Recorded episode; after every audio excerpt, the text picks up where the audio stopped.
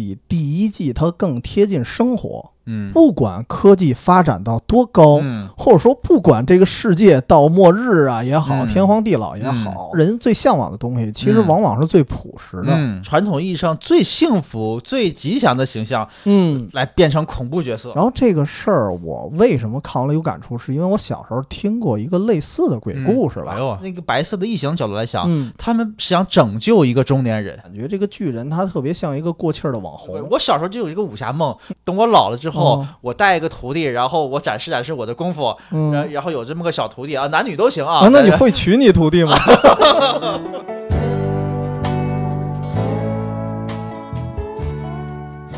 大家好，欢迎收听远方周末计划，我是站长 TC。Hello，我是喜形于色的八代。今天又把八代请来了，主要是因为啊，上次咱俩录节目的时候正好聊到爱死机，啊、对，对吧？然后我我因我当时不知道你也看，嗯然后正好期待到了第二季，不知道我家有电脑是吧？也能下载是吧？咱主要当时好像第二季还没上呢，对对吧那条路还没，是五月十几号才有资源嘛？对对对对，嗯当时还没上呢，哎，正好说这翘首以盼的第二季上了之后，哎，咱俩就汇合一下，嗯聊这么一期节目啊。这个先之前啊，既然是来到这个远方周末计划，嗯我觉得八代先自我介绍一下呗。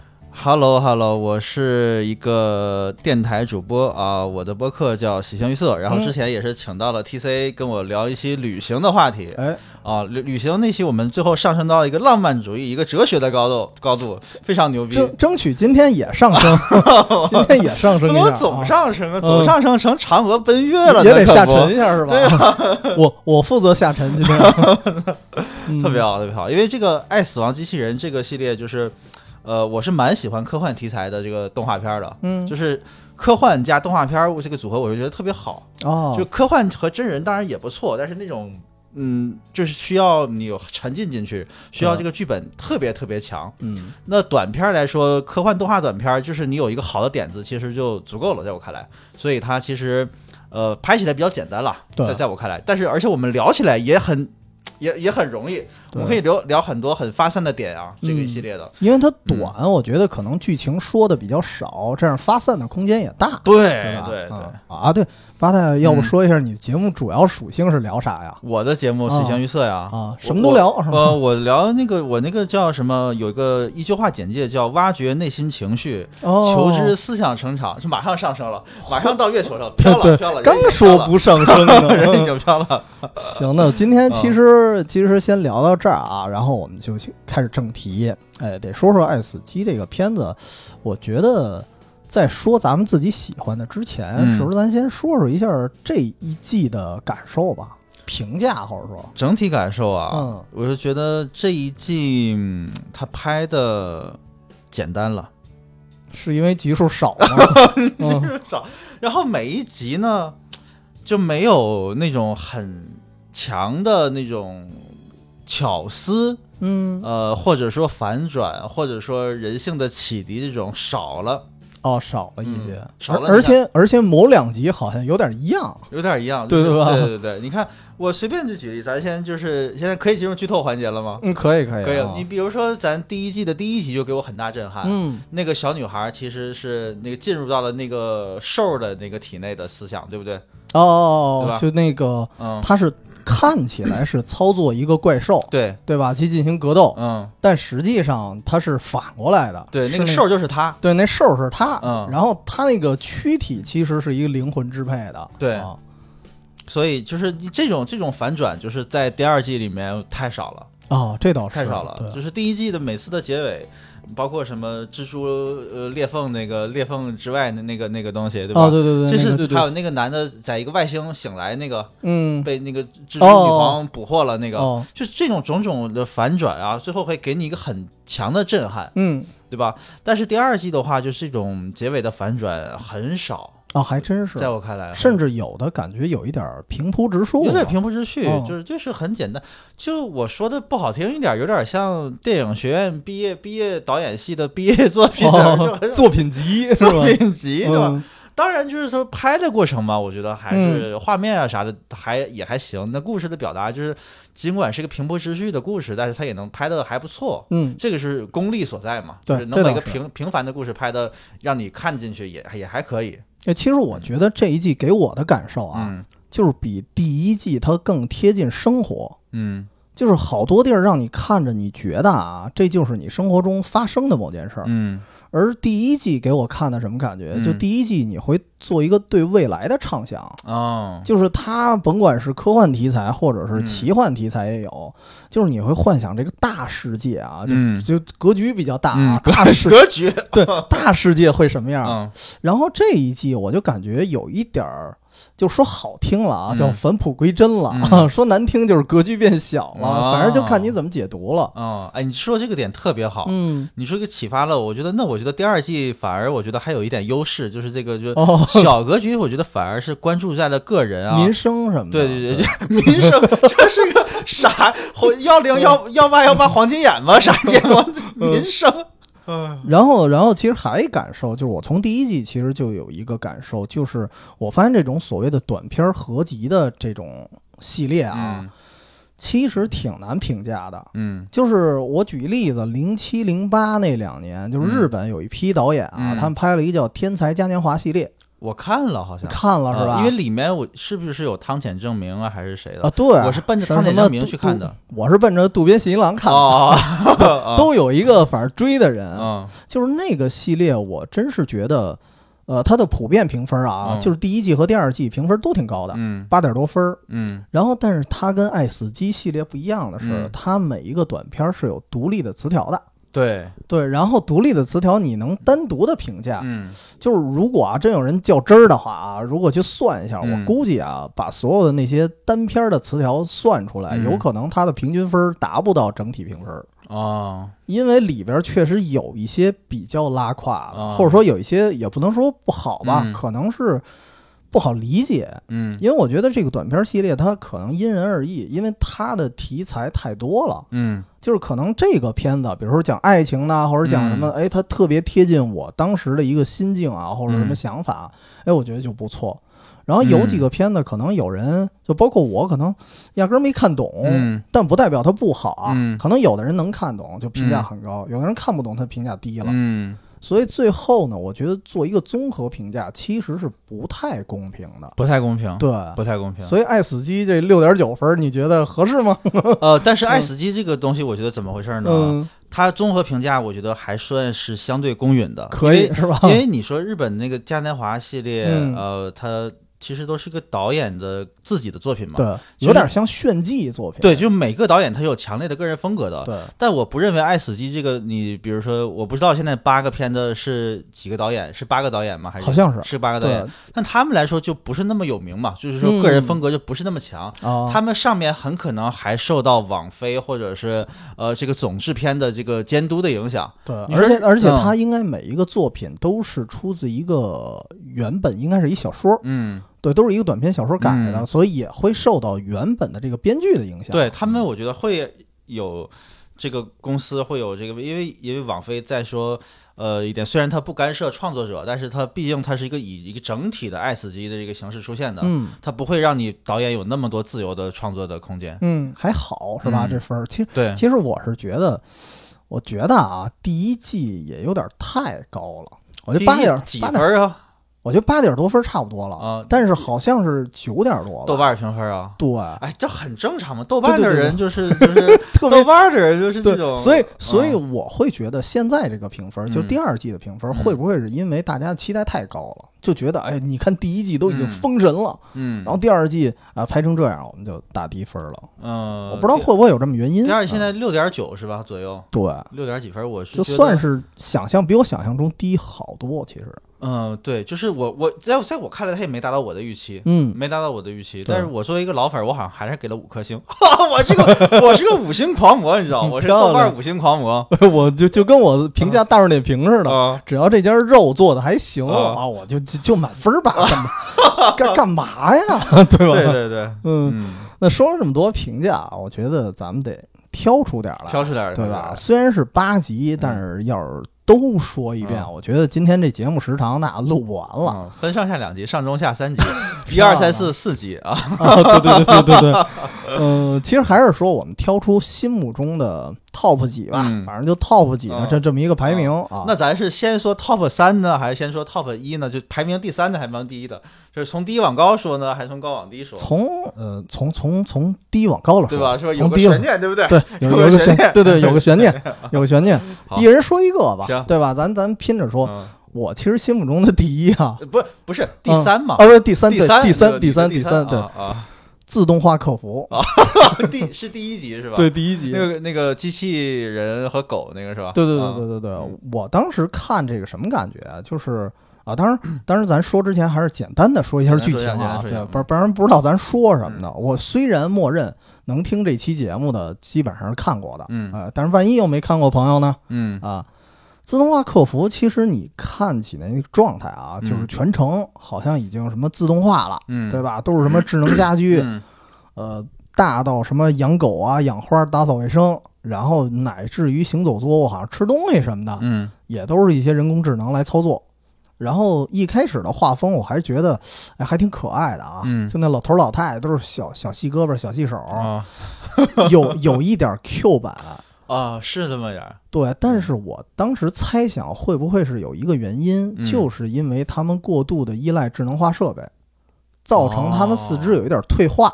哦，就我不知道他这个画风是不是刻意的，因为这种很早以前啊，哆啦 A 梦里就出现过，嗯就已经出现了。比如说那个有一剧场版《白金王国》，嗯它就是过度依赖机器，嗯，然后人基本上跑跑就别想了啊，走一会儿就累，哦就是他四肢是退化的。哦所以我在想，会不会这画风跟这有关系？呃，我有点忘了那个什么《飞屋环游记》的画风跟它有类似的吗？哦，对，也有一点像，但是、嗯但是那是属于短粗，嗯，短短速短粗，这属于又短又细，你知道吗？就是一看就是感觉他们的四肢是萎靡的那种状态。哦，就我觉得啊，嗯然后有一天呢，是一小老太太嗯。在家里正锻炼呢，嗯。锻炼着之后啊，你就感觉这所谓的扫地机嗯。突然就失控了。嗯。啊，也开始攻击他们家狗啊，然后，然后，然后各种的就不服这个主人的管教，然后这时候呢，老太太给客服打了一电话，呃，一接电话是 AI 接听的，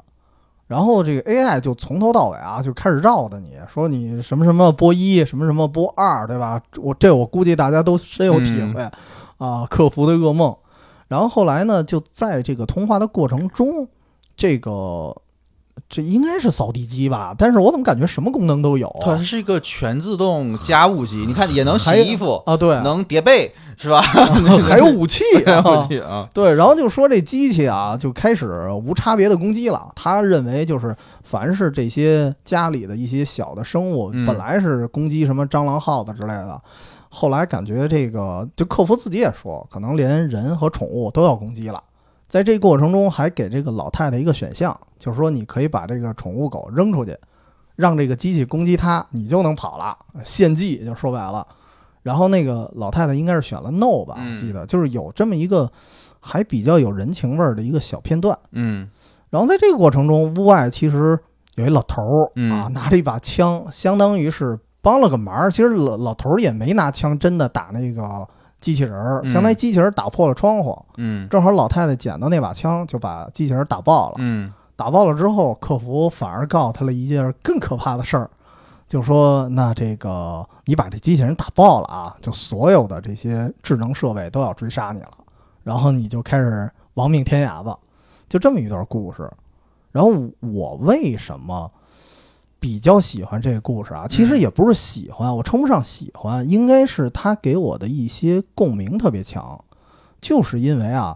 就我可能特别爱给客服打电话，就因为我我是特别喜欢实验一些 app 上的功能，嗯然后再加上我可能就是因为做咨询，有时候我们刻意的要去做一些测试什么的，然后这时候我发现给客服打电话可费劲了，尤其是我不知道大家有没有体验啊，嗯。一般都会体验两个阶段，第一个阶段是你发现这个 app 上首先没有直接的电话，嗯，它是给你安排了一对话框儿。对，让让你选啊，你出现了什么问题，对吧？在线咨询，对，啊。然后或者是让你模糊搜索，嗯。你打几个字儿，然后他给你出一选项。嗯。一般情况下啊，他都解答不了，嗯。就是 对吧？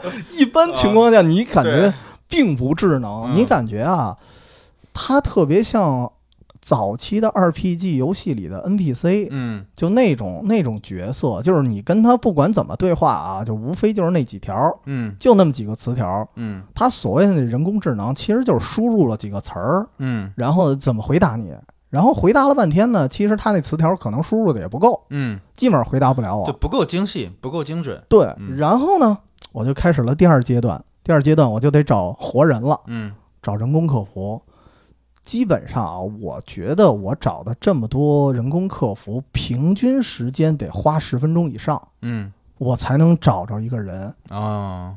对，所以这个给我的感觉就特别强烈，就跟这个老太太一样，就嗯老太太已经那么危急了，嗯。都人命关天了，嗯。不行，找不着客服，而且从头到尾，她到最后逃亡的时候嗯。也没联系上活人。哦所以这是给我的一种特别恐怖吧，嗯或者说特别焦虑的感觉，嗯就觉得科技发展到现在，怎么最后反而越来越不方便了？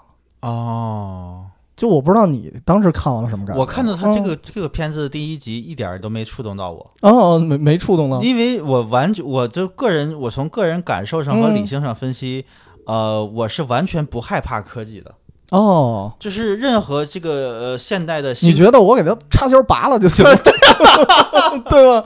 呃，我我能弄它，我是一种科学乐观主义精神。嗯我是觉得，就是现在人类，呃，这种科幻电影和小说里对未来人工智能对人类的反抗，人工智能假如说有了意识，或者有一点过度担忧或或者说没有意识吧，他们只嗯是说被错误的编程了，嗯。对人类可能造成伤害，过纯粹是过度担忧。嗯。这些东西，对我能理解嗯，而且，呃，我认为就是人们有了编程人工智能，让他们比如说更智能，做到像这个第一集这个叫什么智能客服这一集里面，就是啥都全自动这、嗯这个技术水平以后，当然也毫无悬念的可以给它设置安全系统。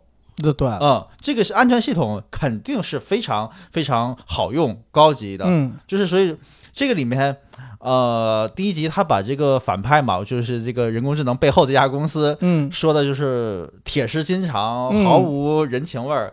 我觉得这个这个呃，可能存在于什么呢？可能存在在比如说一些呃小公司，或者说这个行业还是一片。就是呃未经过开发的那个嗯粗犷开发，这个行业没有经过就是它还没到成熟期，对，没到成熟期，没到成熟期，就只要人工智能进入成嗯熟期了，那现在比如说现在，我觉得它一定会像呃那个某些打车软件、某些外卖平台软件，咱就不打广告了啊，一样好用，对吧？啊。我是很觉得也很好用，我嗯。盲目乐观了，我就盲目乐观相信了。啊。但是但是缺陷就在于，嗯。就是咱们设想的嗯就是完美的状态，我能理解，但是一定是一成熟状态。嗯，但是这非成熟状态一定是一必经阶段。必经阶段，对，对，而且而且因为就咱单说客服啊，嗯。就是我还有一个什么体验，就是也是这个片子里的一个细节去看出来的，就是你不觉得这里边的人啊，嗯。全都是老人，嗯，然后呢，他的名字也叫 Sunset City，就是日落之城。哦我这个没注意，这个是个细节。所以我在猜想啊，嗯。是不是这个成熟状态，或者说嗯。有好一些的客服，嗯。或者说更人性化的服务，嗯，在年轻人那个城市，嗯，而老年人的城市，对，凭啥？对对凭啥拿老年人因为因为为什么？因为为什么我嗯觉得会有这种担忧啊？嗯。是因为我恰巧有一个相似的经历，嗯。就比如说我们家有俩那个，咱就不说哪个运营商的号了啊俩手机号。嗯然后呢，我爸是有一台老的手机号，嗯后来呢，我给他换了一台手机，我换了一 iPhone 之后，嗯我又给他买了一流量号。嗯然后呢，出现一什么问题啊？嗯就是他那老的号，因为我已经有流量号了，嗯但是这流量号就是为了上网用的。嗯然后另外一个号呢，是因为他用了好多年，嗯他要接电话，嗯那号也不能废。嗯于是呢，我就一直交着一个基础费用帮他。嗯有几次就是突然的，嗯。也不知道摁了什么了，嗯。然后就突然多了一个像套餐，嗯。也没什么用的。嗯。然后我去给他打客服，我想把这套餐取消。嗯。我发现这个嗯。流量号，因为它套餐贵嘛，嗯。这个贵的那个号嗯。打客服的电话嗯，和那个便宜的号打客服的电话接到的语音提示是不一样的。哎不但不一样，啊。就是那个便宜的号，我想找人我找不着，嗯最后我实在没辙了，我最后拿那个贵的号嗯。打到客服那儿，然后我给他反映的是我便宜那号的问题。哦，这个也太坑爹了。对，这个太坑爹了，啊而且这个我觉得啊，可能就比较针对老年人，嗯。因为像我爸这种是我给他办号，嗯。所以我知道怎么处理。嗯。那像有的家庭可能父亲还是不愿意用一些流量的东西啊，嗯。他可能还不太适应这个东西，嗯。他就用一普通的那个打电话的号。嗯。那这时候一旦出了任何客服上的问题，你都找不着人，嗯。你让一个老年人嘣嘣嘣嘣给你摁那个什么去，嗯。摁那提示去，嗯这我觉得能把人逼疯了。对，对，所以其实这个方面就是目前啊，嗯。我觉得这个片子里的很多事儿，在嗯。目前来讲就已经存在了。嗯，对，我觉得这是针对特定群体的，他就是坑蒙拐骗。对，而而且我记得还有一次啊，嗯 就是还是某运营商，啊 他给我打了一推销电话，啊特可气，就是什么呀？他说你现在这个号啊，如果套餐上加两块钱，嗯我能给你加一堆堆什么什么东西。然后呢，问题是我说他先说，呃，你们家这个宽带我能给你加到五百兆，嗯我说不对啊，嗯我就是五百兆。嗯哎，他说那您等等，我给您查去。啊然后一查完了，说哦，对对对，您是五百兆。啊然后但是呢，我们能加那个分钟数。嗯我说我分钟数每月用不完啊。嗯然后他说他说哦，那能给您变成五 G。嗯我说五 G 的话，我没有五 G 设备，嗯，就我我相当于把他所有东西都否 否定了。你知道他最后跟我来一句什么吗？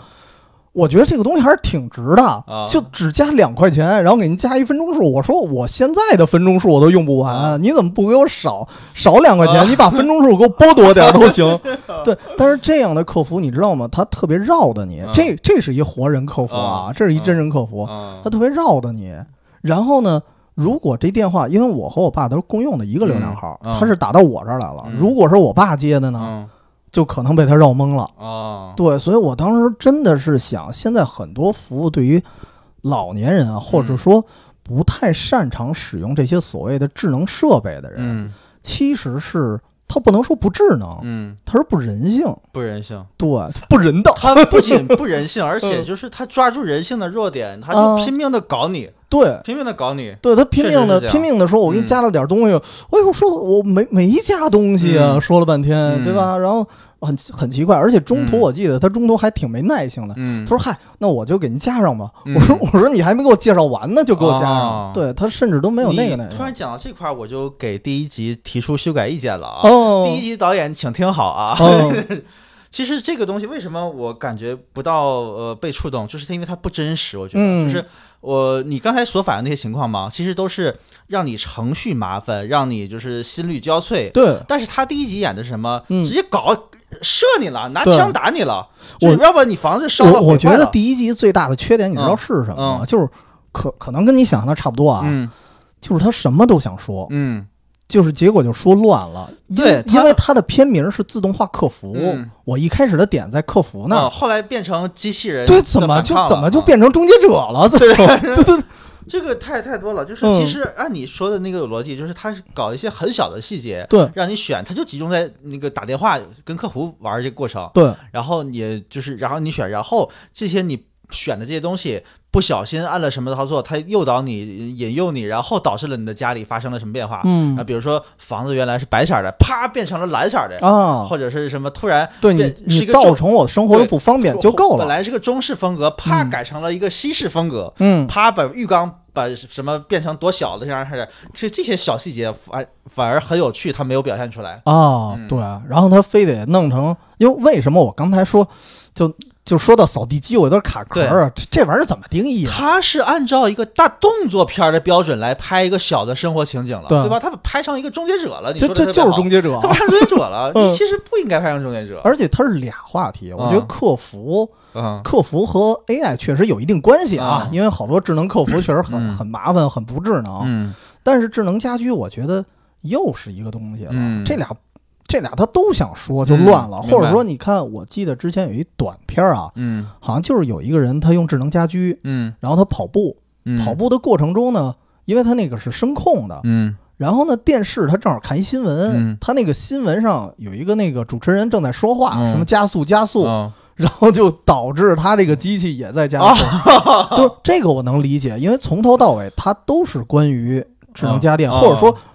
仅仅是关于声控，嗯。它很垂直，嗯，就不像这个，你感觉什么都想对，抄上一点儿啊就就乱了。嗯。对，但是有一个另外一个东西你，嗯。你接触过吗？嗯，智能销售，你有印象吗？就是那个 AI 给你打电话，对，我我接触过，哦，我你什么感受？我就？挂了，哦，你直接挂了。听他，我也不跟他哦。玩儿，我就挂了。对对对，我我就觉得，而且我第一次其实没听出来，嗯我是好像某一个教育的一什么公司嗯给我打电话，上来就问我嗯。说：“那个您打算考个在职研吗？嗯？”啊，我说我已经研了。嗯。然后呢，嗯我感觉他好像就没听懂。哦，他没有这种回答。对，嗯如果我说 no，嗯。我说我我不，或者是怎么样，嗯。也没得什么的，我估计他可能会换一话说。嗯但我直接说我已经试了，嗯他好像没有录入，嗯。然后他就反复的跟我说：“你考不考在职哦研？”然后我一听这个语气，好像跟刚才那一样，嗯，虽然听着都是人类啊，嗯但是好像一样，所以我就给他挂了。他那个抓取你的信息有误。嗯，嗯对，然后然后抓取信息也有误，然后他的反应会让我觉得特别讨厌，是他应该打给我啊。对，他应该打，但但是他有一点特别讨厌，就是我都浪费我的时间去听你销售给我讲你的产品，嗯然后你还不愿意用人力，嗯，然后你还用 AI 给我打电话，对我就觉得特别没有诚意。嗯那但是我会往下一步想，嗯如果我买了他们公司的产品，嗯，这一旦也没有诚意。对，不是一旦出了什么问题，嗯我找客服，我可能嗯更找不着人了。卖东西你都没活人，啊对吧？你何谈售后了？对，我要退东西，那更找不着人了。哦，你说这个特别好，就是这是表达诚意的一个方式。对，因为有的时候这个东西就是客服啊，还有什么，之所以人要打电话找客服，嗯。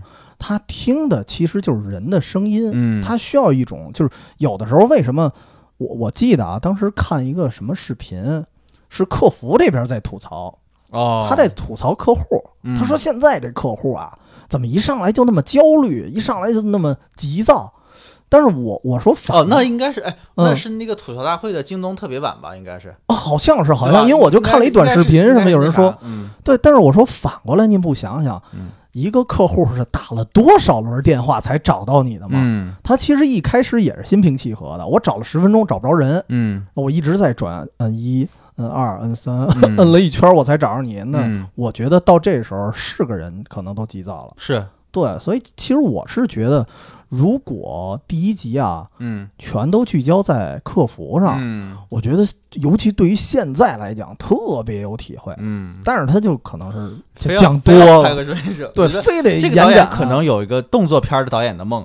对，而而且其实这个机器人的反抗，嗯说实话，这个话题也挺俗套的。对，他没有客服这个事儿，我觉得来的更直接，而且嗯客服反而很多人提的并不多，嗯，对吧？对，对，客服每个人都遇到过，但是他提的少，因为客服这个事儿，它毕竟它是属于软科幻嘛，不是属于硬很硬核的东西。对对机器人就属于硬的东西，可能表现力上可能大家都愿意表现。对，嗯所以其实我觉得第一集啊，就是第一季的第一集，嗯对我来说。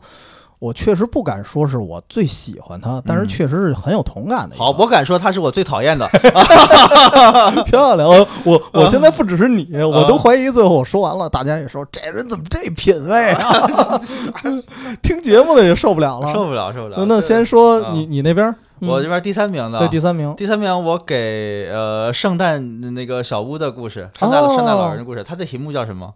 哎呦，我真忘了啊，可能就叫什么圣诞礼物吧。呃，反正不管它，反正啊，反正我估计说这名字大家能理解。嗯就是我啊给大家简单讲一下，嗯就是这个是一个也是很温馨的一个一个圣诞节，北方的北半球的圣诞节。嗯注意注意，我们不要当那个北半球中心主义者，因为我们嗯。直接说圣诞节下雪，澳大利亚人听了就不开心了。哦澳大利亚人是在夏天过圣诞节的，哦。我们必须提要强调北半球的圣诞节。嗯啊，他们是在暴雨中过圣诞节。北半球圣诞节。然后那个一个小屋里温馨的两个小男孩儿、小女孩儿啊，两两个兄妹们应该是或者是姐弟啊，嗯然后就应该是在平安夜的晚上等着拆拆礼物，然后听到外面家里有声音了，啊，然后下来，然后就发现了一只大怪兽。对，然后大怪兽一开始还以为是嗯圣诞老人来了，对啊。很可怕，嗯。大怪兽，然后大怪兽，但是就慢慢走近他们，嗯，然后张开嘴，然后大怪兽嘴边还长了两个手，嗯，但大怪兽没有吃他们，大怪兽就是呃那个嗅一嗅他们的味道，闻闻这个小小女孩说，嗯，你是个乖孩子，哦，然后从嘴里吐出个礼物。然后秀一秀小男孩，嗯，然后我我以为这儿要反转了呢，哦，对对说他是个不乖的孩子吃了，结果没有，还是个乖孩子，还是个给乖孩子他个想要的礼啊物，然后然后完了，大怪兽就从烟囱走了，嗯，这他的流程是标准的圣诞老人的流程，对，也走烟筒对。啊，然后那么流程，然后也是夜夜里偷偷的来，偷偷的走，然后也给礼物，然后也要判断小孩是不是乖，嗯。只不过这个是是个大怪兽，对。很可怕大怪兽，嗯，然后而且看着很恶心，很恶心。啊 然后最后两个小男孩小女孩就回到床上，就他们他们两个自言自语就说，哎。假如我不是个乖宝宝呢哎，呦，对吧？对我我当时觉得这一句话，你就嗯直接就压在心里的一个烙印，嗯 就想如果是坏孩子会怎么样啊？嗯，这个片子就是后来我看有人说他是直直接搬了那个怪兽的形象，直接搬了那个潘神的迷宫。好像还不太一样，嗯。我印象里不太，因为我记得嗯。潘神的迷宫好像是一偏羊头吧，羊头对对羊头对对对嗯。啊，这个反正也是不知道是个啥。嗯，但是但是有一个镜头，我觉得就是那个嗯怪兽贴近那两个孩子的那个侧写的那个镜头，嗯。侧面的那个镜头，应该就是异形，异形，对，哦，就他很可怕，他那是异形很可怕。啊。我这个片子我就为什么还蛮喜欢排在第三名啊？嗯。就是它是拍出了我一直呃幻想的一个一个东西，就是我我也会幻想，你幻想圣诞老人就那样我不是吗？幻想这样，嗯。我会幻想就是说。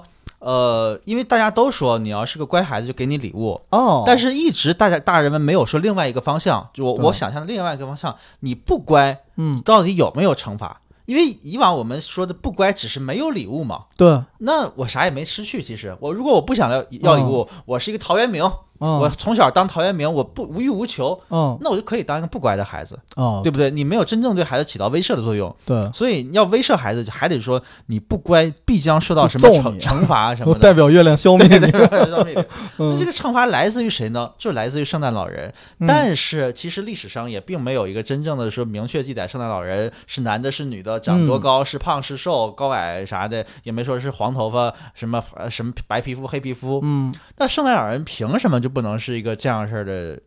怪物怪物他是啊他把他极端，为什么我喜欢他？我想起来了，因为反正都是传说嘛啊，我他把他极端化了。嗯，就我理解的圣诞老人呢，呃，有可能比如说呃是一个呃绿巨人。嗯，或者是长得很丑的一个呃很魁梧的那样的一个形象，就是大壮啊就是就是大壮那种感觉，是嗯或者是有点坏的那样形象。但是我也是把他当成一个普通的人来看待的。哦但这个片子好在哪儿？它直接脱离了人的范畴，对它把它推向了极限。说嗯咱们不要搞找一个坏的圣诞老人嘛，好，那就不要什么大壮了，什么绿巨人了，咱就找一个史上最坏的怪怪物。哦，这个怪物就是你把它呃这个抠出来，无缝衔接放到异形里，放到什么那些恐怖片里，对都可以，没有问没有问题。呃，嗯就就是这个满足了我的一个幻想吧。这个点哦当然也不新，我觉得就不管东方西方，肯定有人无数个人这么幻想过，嗯，但是他把它拍了出来，哦，就很好。而且这个故事确实我 视觉冲击还挺强，他值得拍一个短片儿，拍长片儿他也没什么多的内容，对不可能拍一个就是那个这个他也没啥故事了，嗯就拍短片正合适。哎，我觉得这个片子好在就是最后会给你一些悬念，嗯，就是让你去想，就是嗯如果啊，嗯圣诞老人就那胖胖的、嗯挺慈祥的老人，如果他说就是坏孩子我会惩罚他，嗯，你觉得很没有危机感，对，对吧？就没没有那种威严感，嗯惩罚惩罚呗，对吧？嗯但是你看这家伙，如果要说惩罚的话，就感觉不一样了。嗯嗯然后我看的时候，中间我因为它这个悬念感很足哈，嗯虽然到结尾其实也没有什么反转什么之类的，就只是没吃掉，但是我已经已经猜到了，这有可能，因为你是抱着一个看着一个科幻片的态度去看的，嗯，你不是恐怖片嘛？对。假如说这个豆瓣呃标签是恐怖片，嗯。那我就知道我抱着期待就是说最后他会把孩子吃掉，嗯，但如果是科幻片，我就知道他不会吃掉的，哦，就所以说他对我来说没什么反转。哦，没有什么杀伤力。对，但是中间我会猜想，这个怪大怪兽有可能是最后我我会猜，最后有可能爸妈会出来，嗯，然后说大怪兽其实是我们遥控的，就是有可能未来智能发展成这个就是就是像宠物一样嘛，就像家里养条狗一样，哦，家里养个大怪兽，只不过这个爸妈是搞了一个很牛逼的这个宠物，嗯然后不让孩子知道。然后跟宠物合演了这么一出计谋，那这爸妈也挺重口味，对吧？？我我我我之前 猜想这么回事儿，有可能哦，你这么想，哦有可能，比如说那个，然后小孩睡了之后，爸妈然后牵着这个大怪兽，然后回到了宠物中心，然后把费用一交啊，嗯还过去了，就租一天，哦，租一天，租一天日租是吗？哦，这样的，好家伙，呃，对，谁说宠物不能长得怪点儿？对呀、对吧？对然后就，对吧？我就想这么想，但是最后很遗憾，他爸妈没出来，就是、嗯也算留了悬念。哎，但是是我觉得这事儿其实也可以联系到他嗯爸妈去说，嗯因为咱们说这个所谓的圣诞老人，其实真正给礼物的嗯。也是爸妈，哦，对。哦不是圣诞老人啊，我一直以为是圣诞老人呢。漂亮，我 我破坏了你的童年。童年。嗯。然后，然后我是这么想，就是你看给礼物的也是父母，嗯。那么惩罚你，如果说这事儿真去惩罚你，嗯。那施施行这个惩罚的人是谁呢？嗯。可能还是父母，是父母啊。对，所以这个怪物，他可能就是，我觉得啊，就如果在小孩儿眼中，嗯当他给你礼物的时候，嗯这个父母当给你礼物的时候，他眼中的父母就是像圣诞老人一样慈祥。哦当他说的“我今天考零分，我就得抽你”的时候，哦，那个时候父母在他们眼中就是怪兽。嗯我觉得会有这么一种想法。嗯对，但是除了这个以外啊，我、嗯我想到一恐怖片儿，嗯特小时候看的了，叫叫好像叫《平安夜杀人夜》。嗯。对，以前我在那个远方周末计划公众号好像推过这个节目，就是一恐怖片儿。然后那个所谓的圣诞老人是从精神病院里跑出来一疯子，然后他那个圣诞老人那行装好像是从一个商铺里抢的，嗯。然后所以他给我烙一阴影，就是我小时候会觉得圣诞老人，因为他因为他带白胡子嘛，嗯他其实在我眼中是有一点半蒙面的感觉，哦，我看不见他脸。哦，所以我不知道他是不是一疯子，所以其实我从小我我挺怕圣诞老人，哦，其实我是害怕的。哦，你是被那个片子给影响了是吧？对，而且那个片子还不是你你想小时候，如果你跟爸妈一块儿看恐怖片儿，我觉得可能还好，嗯对吧？因为有的恐怖片儿就是什么 PG 嘛，他们去辅助你看，觉得还好。我当时还是跟外人看的，嗯好像是我我我的叔叔还是谁一块儿看的，嗯所以那感觉特别恐怖，嗯没有人安慰你。嗯对，所以当时落下阴影了。所以这个我觉得跟我想象中圣诞老人其实差不了多少，都是邪魔歪道。哦，你这么说啊，我觉得这个东西这个话题挺有意思。嗯我能想到的，假如说真人演恐怖片儿哈，啊，我会请谁来演呢？我现在就男女主主角都想好了，黄渤，开玩笑啊。我想两个全国人民都知道了，而且巨牛逼，太来来来演恐怖片绝对能起到这效果。倪萍和赵忠祥，为什么呀？你想一想这个逻辑对不对？嗯，倪萍和赵忠祥，我们再往老一代的人说，他们心中的圣诞老人，对，咱咱们不是圣诞，咱们是嗯春晚，是春晚。对吧？就是他是带给全国人民带来欢乐的两个主持人。哦，我请他们来演恐怖片儿，演里面最坏最坏的反派，一个雌雄大盗、哦。雌雄杀手，哎呦，这个反差特别强烈，绝对牛逼！对对对对对对对绝对牛逼！哦哦，也嗯是。哦，就是越慈祥越嗯。那个看起来面善的对。人，一旦他露出狰狞一面的时候，对对对你会觉得反而更吓人。对对对，啊，然后这是真人哈，如果是那个呃虚拟角色的话，我会那就是很简单，就是那个我们管它叫啥呢？就是抱着鱼的那个娃娃，就年、哦年画上那个那个阿福吧，还是？反正就是那个哦，大家都懂哈，就年画穿过肚兜儿，然后梳个那个小呃阿福头，明白抱个嗯。鱼的一个娃娃，然后让他来那个演恐怖片里哦。最坏最坏的角色，明白。还是个小孩儿，你想啊，最坏最坏的，嗯，嗯哦，能理解。理解。其实就跟你看日本那个鬼娃娃花子，嗯。他不就是一开始一个厕所的摆设的一个嗯。那个小神仙嘛，嗯，对吧？然后如果那个东西变成一个鬼的话，会什么样？就让你就是传统意义上最幸福、最吉祥的形象嗯，来变成恐怖角色，哇哦，还真是那我觉得完全咱、咱自己就能拍出来，就能咱 咱国家就能拍出来，真。的绝对可对，以，就让那鲍鱼的那个，然后那嗯鱼其实最后看一是是一食人鱼，食人鱼 太 太邪了，年咱有余，太太邪了，这个嗯以后年夜饭不敢吃啊，对，还真是年夜饭的时候出来，对啊，我操，对，啊这个太牛逼了，我操，嗯咱俩这个太邪恶了，太邪恶了，太邪恶了。光想一想我就觉得好开心。那那我再说一邪恶你再的，说一个，呃，我其实还有一个呃其实这也不算喜欢，嗯只能说是也有同感，嗯就是高草丛的那个，嗯因为。呃，他那个动画我看完了之后，嗯我发现，哎，我怎么小时候好像听过这故事？嗯就是你感觉这个鬼故事好像它是一个都市传说一样的，嗯特别俗。嗯，其实说白了，就是把一个很俗的东西拍成了动画，你嗯去看。然后，当然可能因为我个人就比较喜欢恐怖片儿，所以我觉得对他印象比较深一点儿，就是这高草丛。嗯。还是说一下这故事啊，嗯，其实就是一个人，就是一小伙子，然后也感感觉中年人吧，中年人中年人啊，，坐火车，然后在一个晚上，突然呢，应该是在一片草原吧，嗯。然后这火车就意外的停了，没有任何原因。然后他一下车呢，还看了一下其他车厢里的人，好像都睡着了，只有他醒着。然后那时候那个场景其实挺孤独的，就他一个人，然后走出了车厢，也不知道怎么回事儿。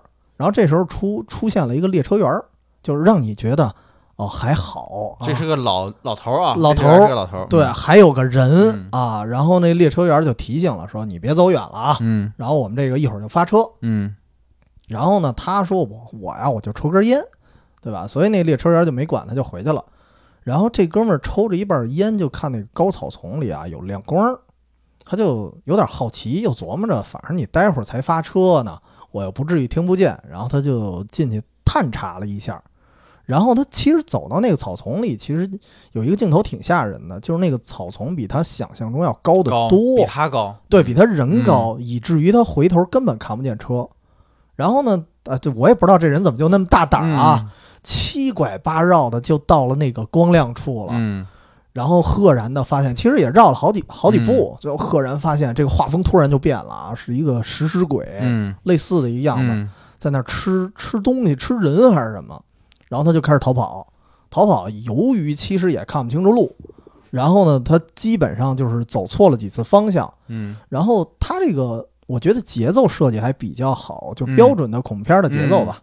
对，然后就是在最后关头，火车都已经开起来了，他才看到火车在哪儿，然后就跑过去了。跑过去，其实那时候他已经被那些鬼怪拉住了。这时候老列车员出来救了他一命，嗯然后呢就把他拉到车上。然后这个时候他坐在那个这个火车的尾部，还有一点惊魂未定啊。这老列车员就跟他说了一段话，他说啊，其实每过一段时间，这个车晚上路过这儿的时候，都会莫名其妙的停下来。然后至于那些怪物到底是什么呢？就有可能是以前迷失在这儿的人。对，所以这个片子给我的第一个想法啊，就是好奇害死猫。嗯它其实不像第一季那种科幻，给你嗯很多特别大的，还是还是那种嗯大格局的一些概念。其实本质上它算是一个，如果非给它分类的话，换成文学作品，它是悬疑作品，对，而不是科幻作品。不算科幻作品，而且它就感觉就像一个小品。嗯然后这个事儿，我为什么看完了有感触，是因为我小时候听过一个类似的鬼故事吧，哎呦，哎呃给你讲讲讲啊讲讲讲讲讲，就爱听这个、咱在啊。下午正阳气的时候不怕啊。对，然后当时是什么呀？环境也跟这特贴合，嗯是小时候坐车去那个北戴河。北京其实当时呃现在也说啊，离北戴河其实不远，嗯但当时可能因为路不好吧，一开车可能开一宿。然后呢，当时还是晚上，还下着雨，你想那个环境，嗯然后除了司机在开车，其他的乘客都都都睡着了。嗯，其他乘客都睡觉呢。然后这时候我哥啊闲着没事儿干，他给我讲鬼故事。嗯然后他给我讲的鬼故事呢，也是发生在长途车上，嗯。也是一夜里。嗯他就说啊，有一车开了一半儿，突然也是莫名其妙，在一片这个可能两边都是麦子地嗯。或者什么玉米地，我也我也不知道是什么区别啊，反正嗯。大概那意思。然后在那儿突然就停了，停了之后这只有一男一女还醒着，其他人都睡着了，嗯。甚至连司机都睡着了。嗯。然后呢，不知道这俩人怎么想的啊，嗯。就非得说我下车看看去。嗯然后他们就下车了，下车了，可能这个女的上个厕所，去那个麦子地上上个上个茅房什嗯么的。然后这时候也是出现了一堆怪物，嗯就开始围追堵截他们俩。嗯到一什么程度呢？我觉得当时他给我讲的比这个动画还吓人，嗯是因为这个动画，你想啊，我只要跑到火车上，嗯，我就安全了。安全了。我印象里是这俩人啊，嗯跑到了车上之后，发现摇大家呀，怎么弄啊，嗯叫唤什么的也都没人醒，啊逃到车上也没用，而且这怪物还会跟过来。哎呦我天哪！对，所以哦所以当时这个故事我印象里是他们好像，呃，他给我讲的特别复杂，说到了车上之后发现大家没醒，然后他们又跑出去了。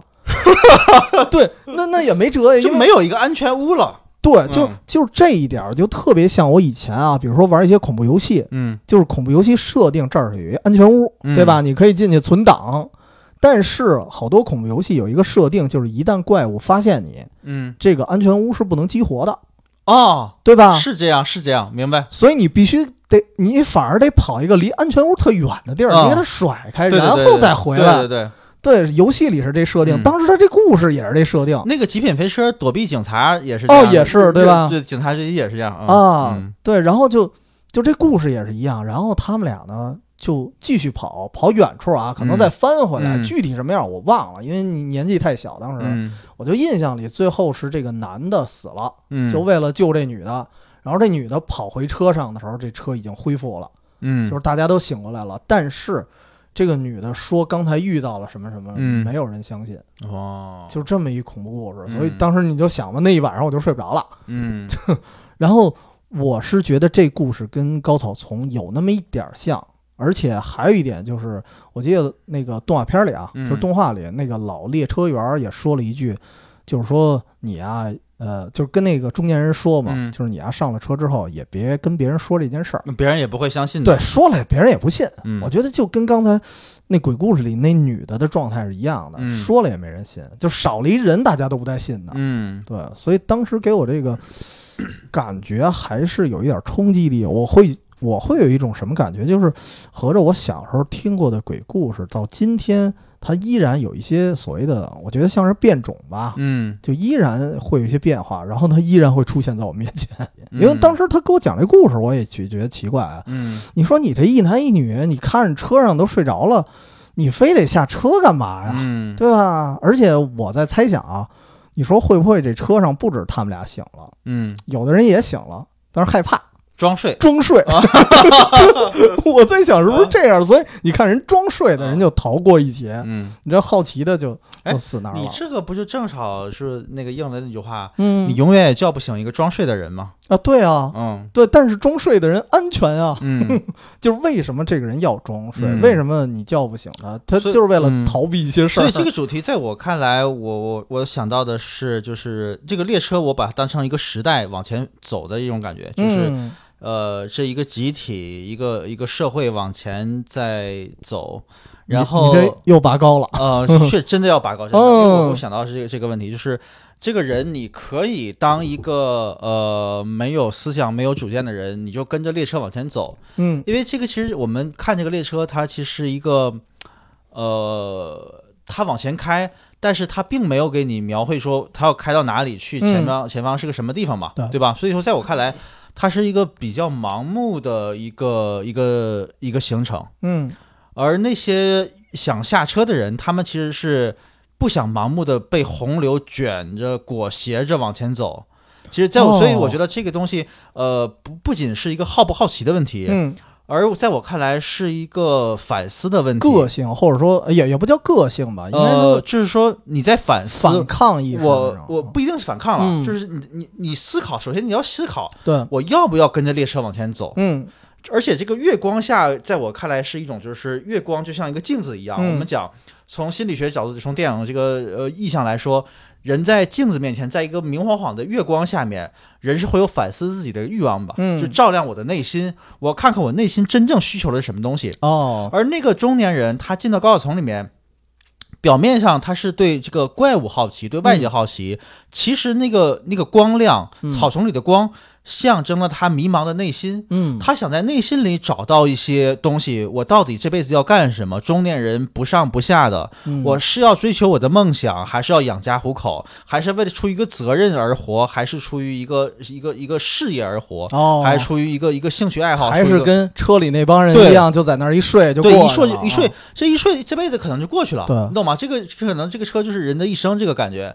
有没有可能那些食尸鬼并不是真的想吃掉他，嗯。而是告诉他不要回到那个险恶的、丑陋的、哦。无聊的列车上去，给他拉过来，是吧？对。嗯。你懂吗？有没有可能我们站在食尸鬼那些、那些、那些那个白色的异形角度来想，嗯，他们想拯救一个中年人？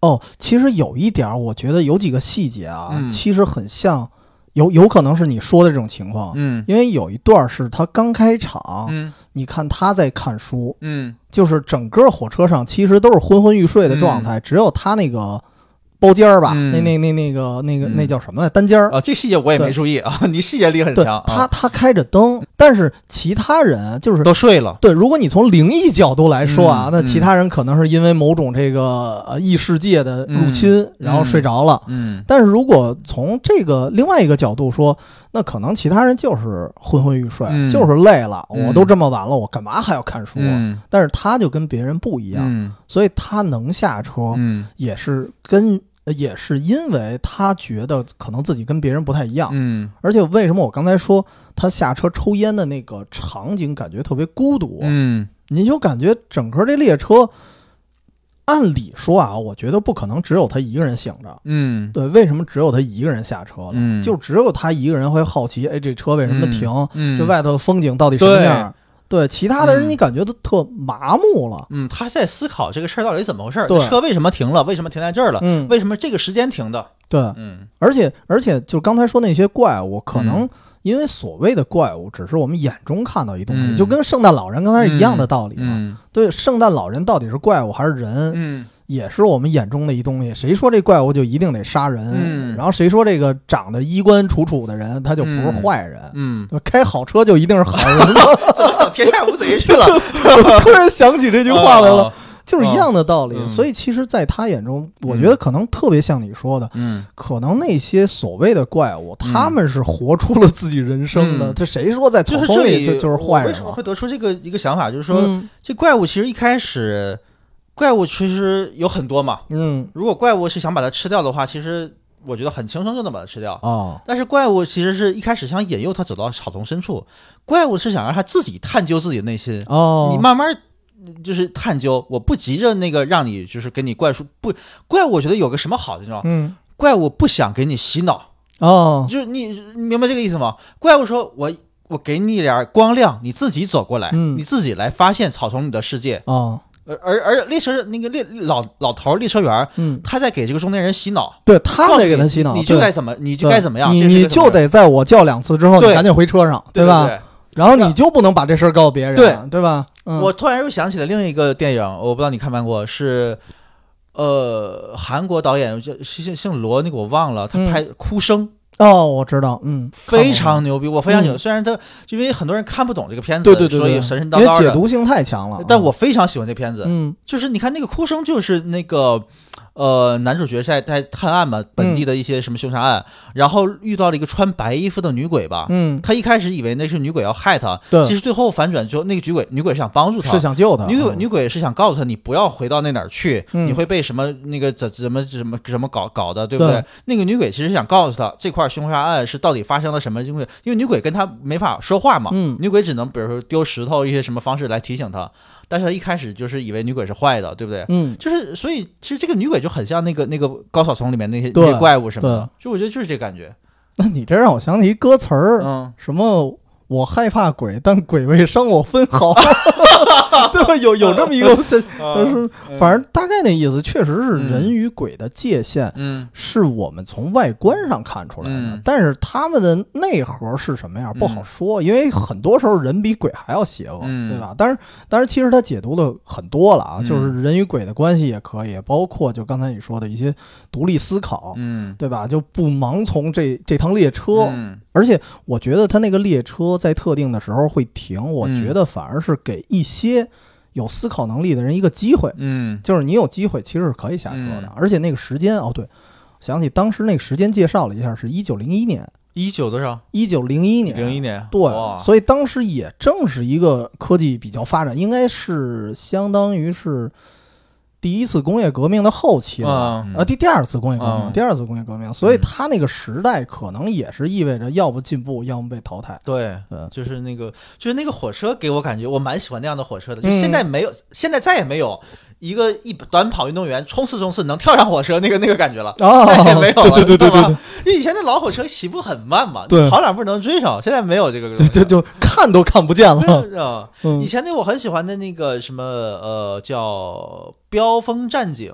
还是就威尔史密斯演哦，的，我知道，我知道就。是一个蒸汽朋克的故事，就是那种在火车上哈，对，穿的虽然是那个西部牛仔的感觉，嗯但整体是有有一点科幻，有点有嗯点有点科幻，它嗯里面还有个巨巨大的蜘蛛嗯蜘蛛机器，然后但是也是这都是蒸汽动力的，嗯，我很喜欢这种蒸汽时代的那那种那种感觉，哦。蒸汽朋克啊，我还本本本来挺喜欢这风格，嗯嗯，对。其实除了这以外，那我觉得反过来说，他虽然表象上啊，嗯好像在给你洗脑，好奇害死猫啊，嗯但是咱们反过来说，因为我会想起咱们做旅行那期节目来嗯了，就是因为。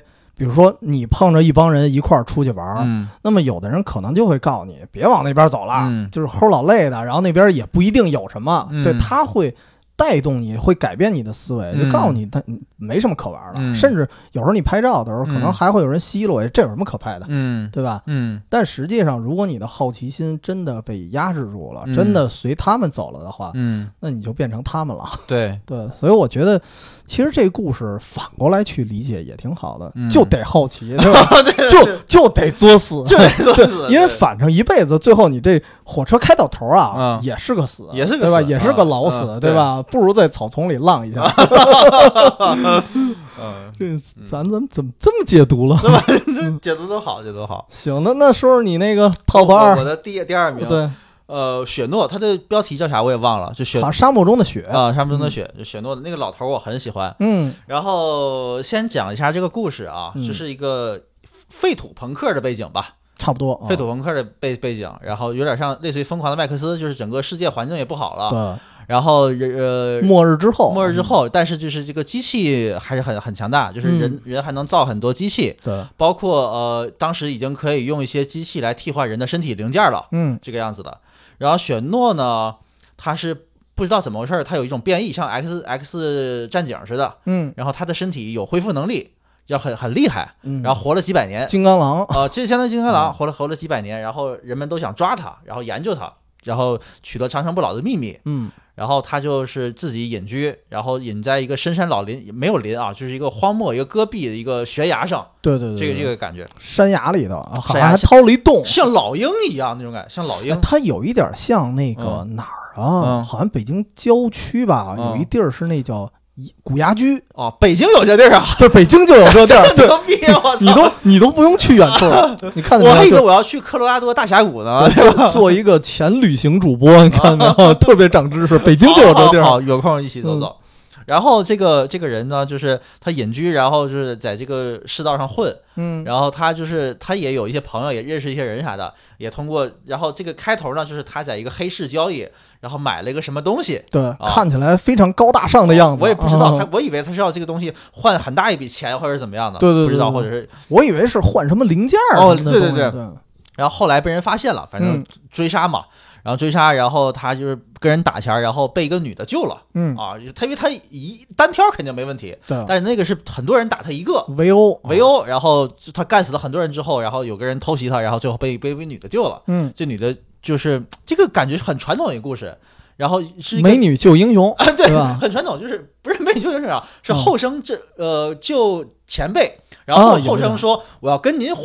啊就，前辈遇到了一个什么小危机，然后后生出手，相对后生展示自己的才华，嗯。然后前辈一看这后生不错呀，孺子可教，啊，然后带着这个一个小美女，然后两个人，然后还把后生变成他媳妇儿了，一起一起呃，这个这个，在沙漠里露营，嗯，然后这这个个三观啊，对对，因为他们是沙漠，白天很热嘛，白天是要睡在一个帐篷里边，但是帐篷里面虽然有点暧昧，但是他们两个也都没有发生什么故事啊。嗯。对对对，然后晚上赶夜路，然后回到了他那个那个悬崖上那个老老家里，嗯，然后啪嗒打开一罐草莓，就在啊黑市买的那个东西。对对对对，我当时吓了我一跳，我说。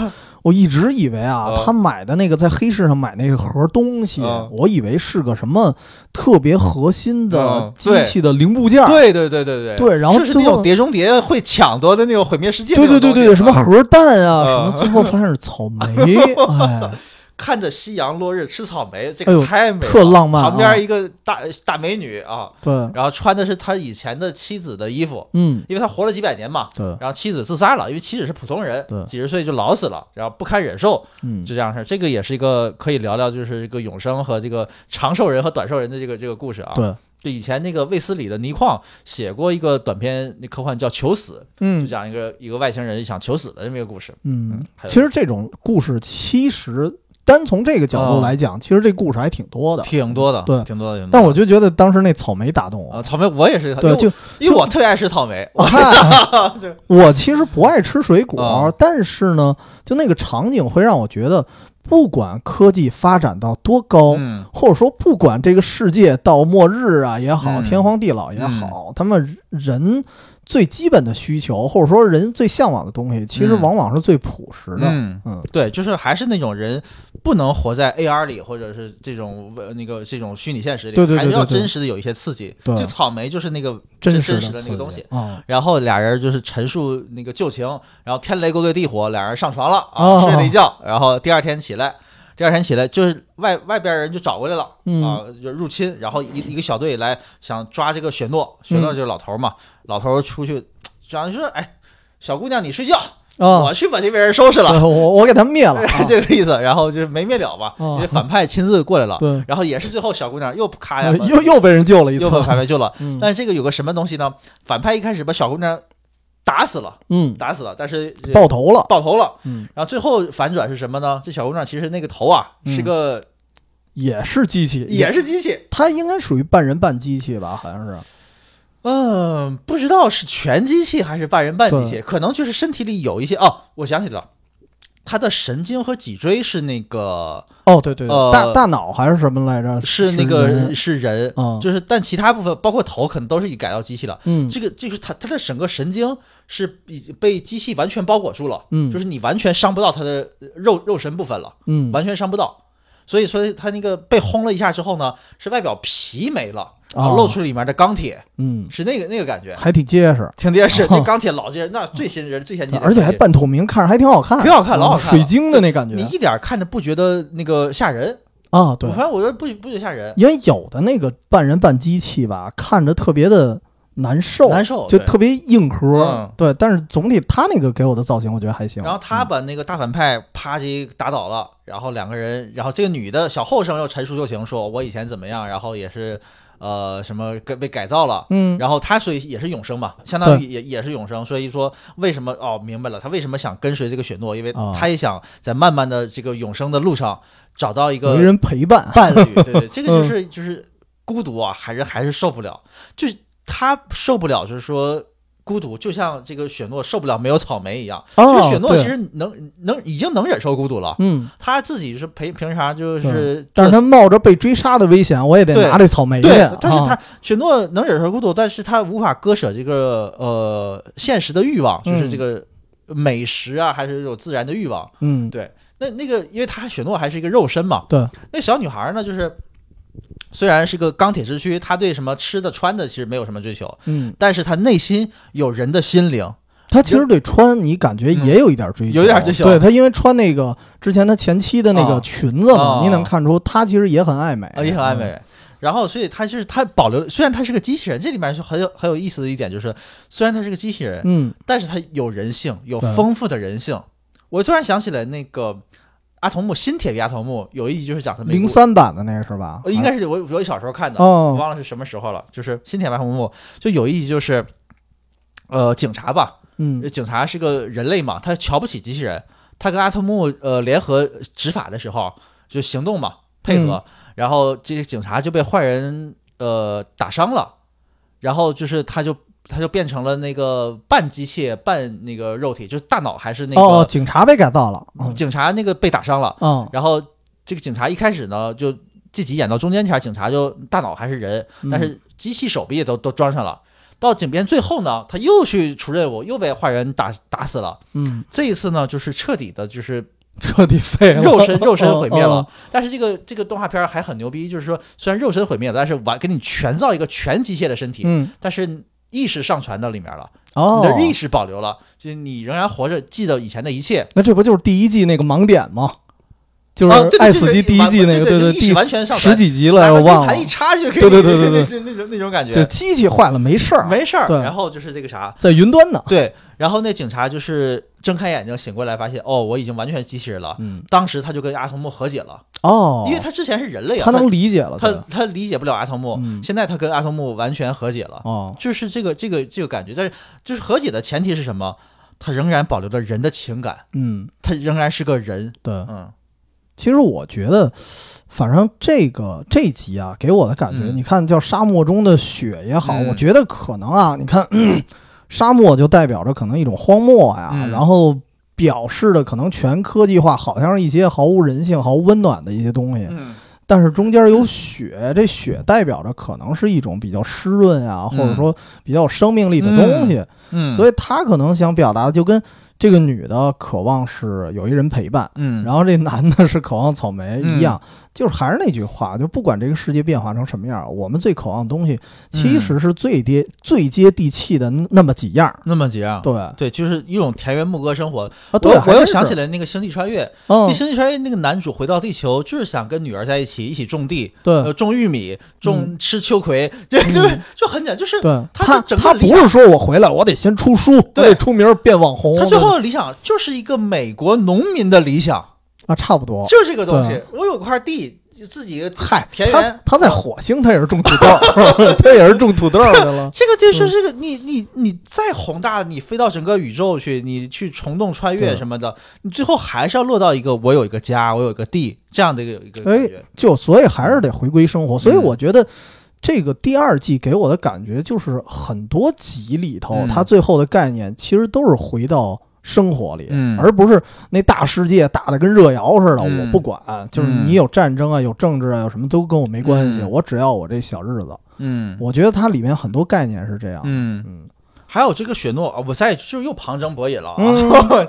这个雪诺让我就想起来一个什么，我很喜欢的一个老片子，呃，《七武士》就啊《七武士》，后来被改编成了就是豪勇七蛟龙，豪勇七蛟龙 那种那种感觉，后来又被改编成了一个喜剧片《荒唐六蛟龙》，嗯，嗨，对吧？就是就是。反正反正改编了无数次了，对这个无数嗯次，就是就是一开始一个人，然后组队，然后就是这个。那个七七武士里面，就是我，就是我现在说的不是黑泽明那版啊，是嗯美国人改改编那版。嗯。那个男呃，那个男主角，呃，是哦，是演那个江哥的那个男主角，那个黑人我忘了叫什么。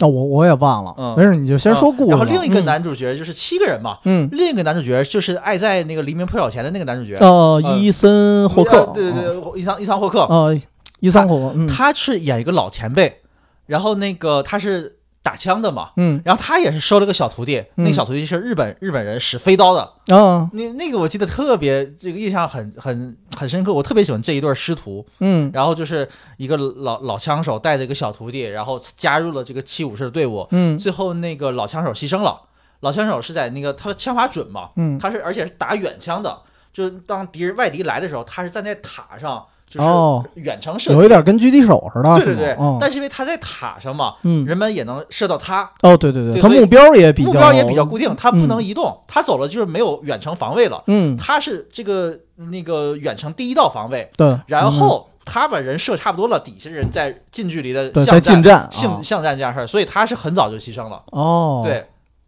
然后他的徒弟就是没有牺牲，他因为徒弟他使飞刀的那个徒弟嘛，嗯就是近战就不容易牺牲。近战中的近战，对，就 近战这个这样的就就很，我就想起这个故事，就是雪诺跟那个那个小女孩就是一种亦师亦友，然后亦情人的这这种关系，我就很向往这样。我我小时候就有一个武侠梦，嗯我也想当个大侠，我也想我当那个追随别人那个后生也行，哦我当那个我当个。等我老了之后，哦。我带一个徒弟，然后我展示展示我的功夫，嗯。然然后有这么个小徒弟啊，男女都行啊，啊，那你会娶你徒弟吗？都行，都行，太乱了，都都行，反正 看感情到没到那份儿上，对对对，然后然后浪迹江湖，一起去打家劫舍，当然是就是打那种为富不不哦，仁的人啊，，劫富济贫，劫富济嗯。贫啊这种感觉特别好，哦就是那种我不管它外面的世界是废土还是什么荒漠也好。我们两个在一起，嗯。我们两个就是天堂，就是这样的感觉。你们就是可能恪守自己的一片正义，对哎然后就是不管是废土啊还是什么，都反正都是江湖嘛，对，对都是江湖。所以其实反过来看，沙漠中的雪，我觉得啊，嗯，也还真有一点武侠片的感觉，对，它很武侠，是吧？嗯，嗯，他拍的就是像昆汀拍的那个什么八恶人那种那种那种感觉嗯。啊、就尤其是一开始他在那个吃买了草莓之后，在那个就是遇到那几个人说我要找谁谁谁，说你们认错人了，就那个对白就是西部片的对啊，白，对对对对。对，因为我啊对我还真是包包括那个酒吧的啊感觉，也是那种。然后就开枪了，啪啪啪，就是西部片的感觉。然后，然后他那个名字被贴在一个电子墙上，嗯虽然是电子墙，嗯但实际上这不就是西部片里那个通缉令？啊。对对对。对对对咱们直接下一个。啊下一个就是咱俩共同的那一部了呗。哎呦，嗯那这部我嗯觉得，我觉得基本上啊，嗯我看了一下大家的评价，嗯我发现很多人嗯基本上这是大家的 top 一。，Top 一这这是最好的一部，最后对，第那个第二季的最后一集第八集叫什么？呃，溺亡的巨人，逆人逆币的巨人。对，溺毙的巨人，溺毙的巨人。对反正甭管怎么说，都差不多那意思。嗯嗯反正这个先介绍一下吧，嗯这剧情其实没什么可介绍的，嗯因为它太平淡了，就相当于是，呃，它是一个现代，它还没那么科幻，嗯就是一个小镇上，突然大家说有一个海滩上有一个死去的巨人，嗯啊，挺奇怪的，有一点像《格列佛游记》，嗯对吧？但是这个这不是活的，这是死的。然后几个算是科学家吧，嗯，然后前往那边去调查一下。然后其中有一个科学家，你就感觉他像入迷了一样，他的同事最后都走了。嗯。就是当时的老百姓也是在这个巨人身上，一会儿哎看一眼这儿啊，一会儿爬上去玩会儿啊，嗯。甚至涂鸦呀，然后最后一点一点，大家所有人散去了之后，你感觉这个巨人他特别像一个过气儿的网红，是。对，然后最后就无人问津了。但是嗯。这个过程中，从头到尾，从观察他到这个巨人的受欢迎程度，就是嗯。巨人变成热点，啊然后巨人最后被肢解了，对被肢解腐败了啊。腐败，嗯。然后这些过程都是这个科学家他在默默的去观察的。嗯。你就感觉在所有人里边，只有这个科学家他是真正的把这个巨人当成了就是生活的一部分对。对，所以这个给我当时的感觉还挺触动的，嗯因为我觉得他又变成了咱俩聊旅行那期的嗯。感受了，就是怎么讲？他对比啊那些老百姓。嗯你看老百姓当时是在巨人第一次出现的时候都特震撼啊，先一开始恐慌，嗯离得挺远的，不敢靠近。然后那个有一女科学家上去之后跟大家招手，大家破除了这种恐惧感之后就，就在上面就玩了，嗯拿巨人当什么滑楼梯什么的、嗯嗯攀岩，嗯然后逐渐的大家就把它遗忘了。就是这个可能新鲜劲儿也过了，嗯再加上巨人有一点那个开始出现尸斑，然后包括有一部分身体就开始被锯走了，嗯。这时候大家就觉得没什么意思了，就感觉不好玩了。嗯。它它特别像一个网红店，比如说出现了一个网红店，复古啊，九十年代那个风格的，大家一开始全去那儿打卡去，嗯。但是过了一段时间，基本上就没人去了，嗯。就大家就觉得有一点腻了，然后就逐渐的这网红店就倒闭了。就是感觉这些人他们可能更喜欢的是某种短暂的一个震撼，嗯，但是没有人愿意细水长流一下，嗯我真的去感受这个东西，它到底从无到有，然后再从有到无是一个什么样的过程。嗯这个只有那个科学家看到了，包括嗯科学家，我一开始啊以为这是不是属于科学家的一些敏感性啊，嗯但是发现还不是，因人而异，因为他同事都走了，嗯就只剩他一个在那儿观察，嗯所以这是我的我觉得最直观的一个感受吧，嗯就是这世界上只有一部分人，他真的会观察生活、体会生活。嗯嗯这这点我跟你想的其实是很相似的。嗯我想的也是，就是说这个巨人，呃，他一开始就是他像他一个艺术作品一样，啊，对，就是一开始人们对这个艺术作品是不了解，嗯，然后有一个所谓的 KOL 告诉他啊，这是个艺术好东西，你们来玩吧，你们来欣赏吧来。看吧，来吧，啊对对对，然后这些人就哦，原来是好东西啊！嗯那我为了彰显我的逼格，我也去发个朋友圈 那个我跟他合个影啥的，嗯我也去那啥。嗯然后后来就是那个新鲜劲儿过了，然后大家就慢慢就把它当成一个生活中普通一个东西了。嗯，然后滑梯啊，就是把巨人当成了一个滑梯什么，就是这个各种各种东西，然后也玩、就是也玩够了。就是有一点开始亵渎了都。嗯对对对，然后就就撤了。嗯，然后最后其实我跟让我产生很大嗯、感受的是那个科学家的一个台词，就是说，随着这个巨人身上的人格痕迹在一点点消失。嗯注意，就是他说的是人格痕迹，嗯，因为这个巨人在科学家心里，他始终是拥有人格的，对，不管他是一个海滩上新鲜的巨人也好，还是一一块白骨也好。嗯虽然我没有我们没有看到他巨人从哪里来，嗯但是他知道巨人曾经也活过，他也是个鲜活的人，他也有爱恨情仇，他也有喜怒哀乐，他哪怕是死了，他也是有故事的，对，有故事的，所以他一直这个巨人在科学家心中是有人格的。嗯。但是呢，那些呃普通人，嗯。他们就是会觉得什么？哦，你有一个光滑的皮肤，你有一个好看的外表，你就有人格。嗯，当你这些腐烂了，人格痕迹消失了，嗯。那些那些呃那些普通人就把人格痕迹等同于人格。哦，他们把外表这些人格痕迹，你打扮的光鲜亮丽的说，呃有这个东西，我们我们才欢迎你，认可你是个什么神呐、你是个表面上呃那个啥，这个，然后你没有了，你腐败了，这个那个这个都是各种就就臭了什么的，多少多少人曾爱慕你年轻对时的容颜，哎，这个歌词写的 真好，嗯，你就没有人格了，你就不是人了，对，就这么事儿。但是你想这个事儿很可怕，嗯你怎么能因为一个人呃腐朽了、老化了，就不把他当人看了呢？对，对不对？这个东西就是就是非常那个什么，就是我之前看挺挺可悲的挺可悲的一个事嗯情，就是我之前呃看了一个特稿写作，嗯叫《漫长的李敖的告别》，还是李敖的漫长的告别？嗯是那个那个那个写的非常好一个特稿，是万那个韩寒那个万团队后来那个一个工作室出来的一个、那个团队叫故事硬核写的，讲讲李敖的故事。李敖其实就是他年轻的时候，我们不管他的观点怎么样，就是我们认同也好，但是他是一个有鲜活的人格的人。嗯但是当但是当他老了，就是那个各方面就都退化了，嗯甚至就记不住他以前的表达过的东西了，然后各方面都需要人帮助了，包括产出的书可能也少了啊，那其实，在别人看来，就是啊李敖算个屁呀、啊他是个什么东西啊？我们嗯。也都不认识他，嗯，他是个色老头而已，对不对？嗯。那我就觉得这个事儿挺可悲的，就是。就是我是觉得有的人啊，嗯。他可能这一辈子只是在一段时间有一段光辉，嗯。但是我觉得你不能因为他这光辉，对，比如说后几十年啊，嗯或者说老了岁数大了，嗯他这光辉没了，嗯你就否定他曾经的光辉，，对或者说忘掉这曾经的光辉，我觉得没必要。对啊。再说你就把他当成一个人来看就行。对，就是你不管这个人是呃二十多岁青壮年也好嗯，正著作等身也好，还是老了就是什么都记不住了也好，你把他们你也不用过分拔高他，你也不用贬低他，就把他当成一个人。对，就是不管他喜欢的是什么东西，因为可能比如说，咱说呃，咱喜欢，比如说随便讲个什么，咱喜欢卢浮宫，嗯。喜欢杜放、杜尚，喜欢什么什么呃，哎，后现代艺术，嗯。喜喜喜书什么美国的什么大书法家、大大大文豪、大大画家这些东西，OK，你逼格很高。嗯。那假如说一个一个很老的人，他就喜欢小苹果，喜欢爱情买卖，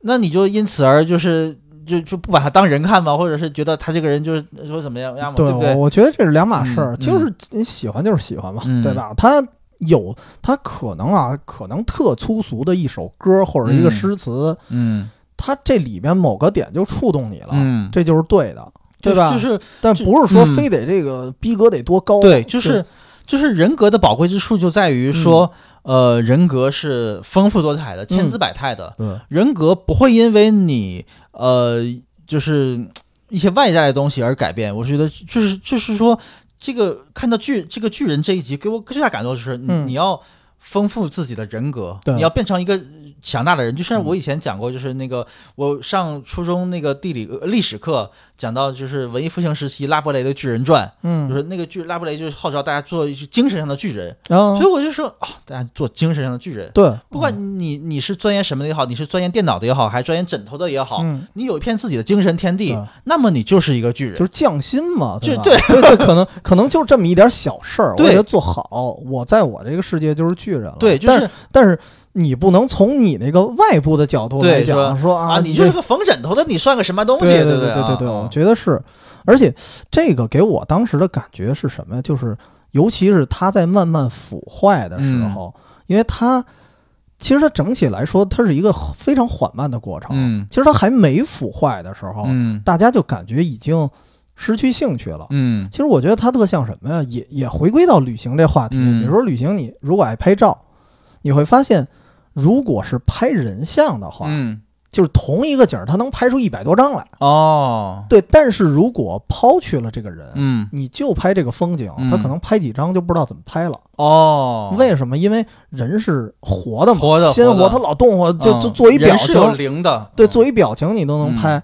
但实际上，我们从这个时间的角度来说，其实这个景物，你看似静态的景物，它嗯。也是活的，嗯。它不是死的。嗯。但是只有一个，就是像你说的那种内心可能更丰富一些的人，或者说内心的巨人，嗯，他可能才会观察到，哦，嗯。这一个静态的景物，它不同的角度啊，它不同的时间呀、嗯。对它不同的气候，可能反映出来的景观都是不一样的。嗯。所以其实我觉得啊，就是出去旅行拍照最难拍的嗯。其实是固定的景观，因为哦。所有人嗯到了这儿，比如说呃随便找一什么山啊、嗯。啊，找一特漂亮富士山，嗯。所有人找找到这个角度，嗯。可能都拍的差不多。嗯。但是这时候就看，也不是说所有人啊，大多数人，嗯。但是这时候就看谁的观点或者说谁的视角比较特殊了。嗯，对，但是如果你往这儿放一人，嗯。那每个人拍的都不一样，这不用你说，谁都可以拍出来。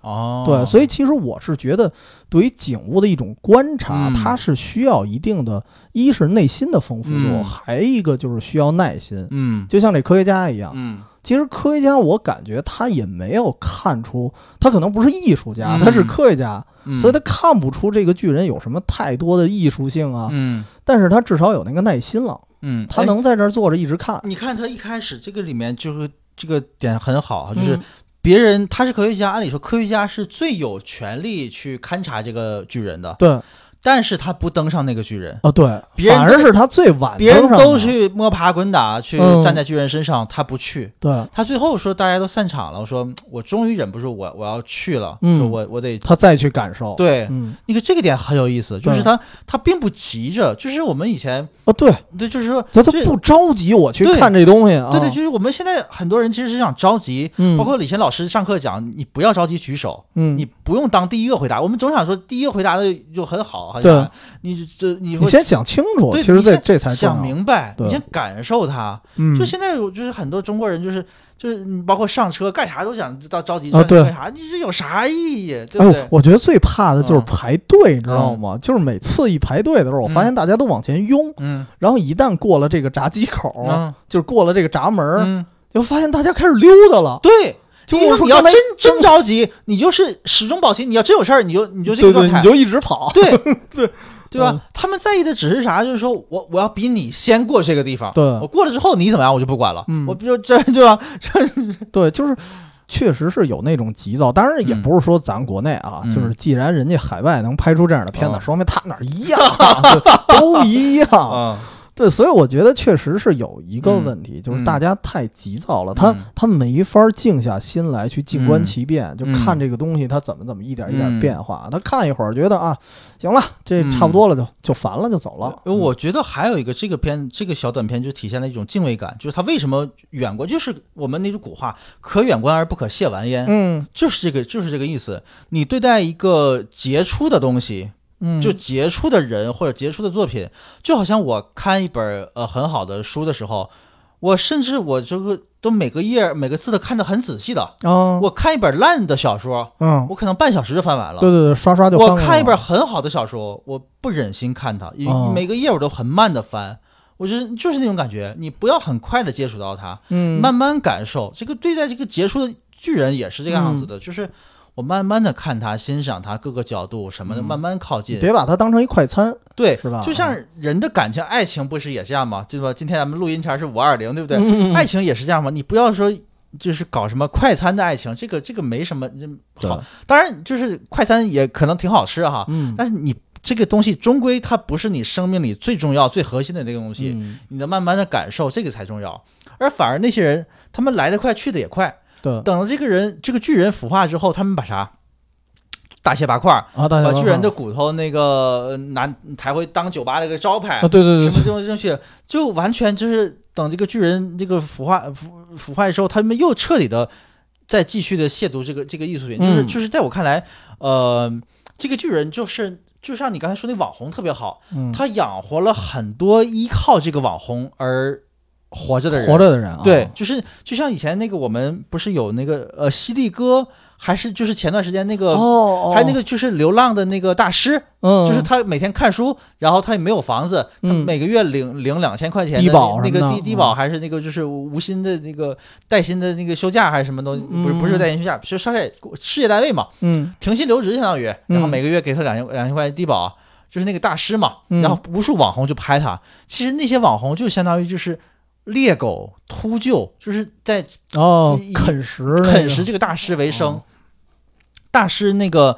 说我没有什么要说的了，嗯他们就走了，寻找下一个目标去了。对，对，就像一个巨人一样，这个巨人养活了多少人？嗯，那个巨人那个洋剧不还放马戏团里面对对对展览，对不对？甚甚至大家还不知道这是哪来的，都对已都已经忘了。对其实，你靠着这个这个他身体的一部分，嗯呃，当成一个生意赚钱，嗯，但是你都没想过这个东西到底是个啥，从哪儿过来的，你都不思考它的这直接直接就弄错了。对对你直接就是只要能赚钱，我干啥都行，嗯，就是这种，呃，其实就像好多社会热点，就是嗯。它在就是有热度的时候会嗯。名噪一时，嗯。但是之后就没人关注了。嗯。比如说，咱比如说犀利哥啊，嗯嗯。其实如果你把他当成一个鲜活的一个人的话，嗯，那么你觉得当年他的表情很犀利，嗯。然后他的故事很跌宕起伏，嗯，那么他的未来。